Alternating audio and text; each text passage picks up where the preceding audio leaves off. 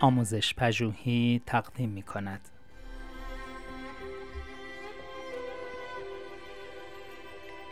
صد نکته در کلاس داری.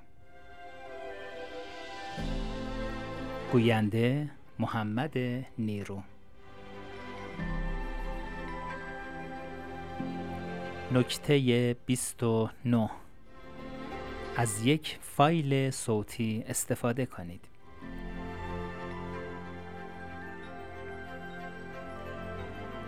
بخشی از متن خواندنی درس را خوانده و ضبط کنید.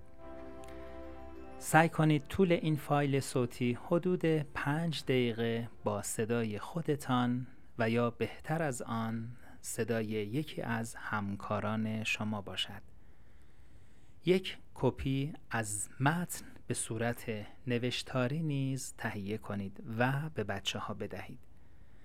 دستگاه را روشن کنید و از آنها بخواهید متن را در برگه هایشان دنبال کنند تغییر ناشی از شنیدن صدای ضبط شده به جای صدای صحبت کردن شما واقعا باعث علاقمندی و جلب توجه آنها می شود. این کار همچنین به شما اجازه می دهد که به جای تمرکز بر خواندن متن کل کلاس را زیر نظر داشته باشید و علائم غیر کلامی را برای وادار کردن آنها به گوش دادن به کار ببرید.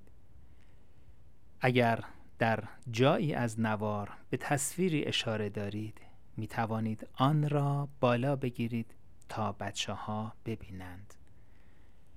این کار نیز علاقه آنها را افزایش می دهد دانش آموزان همچنین دوست دارند که برنامه های نرم مرتبط با درس خود را ببینند.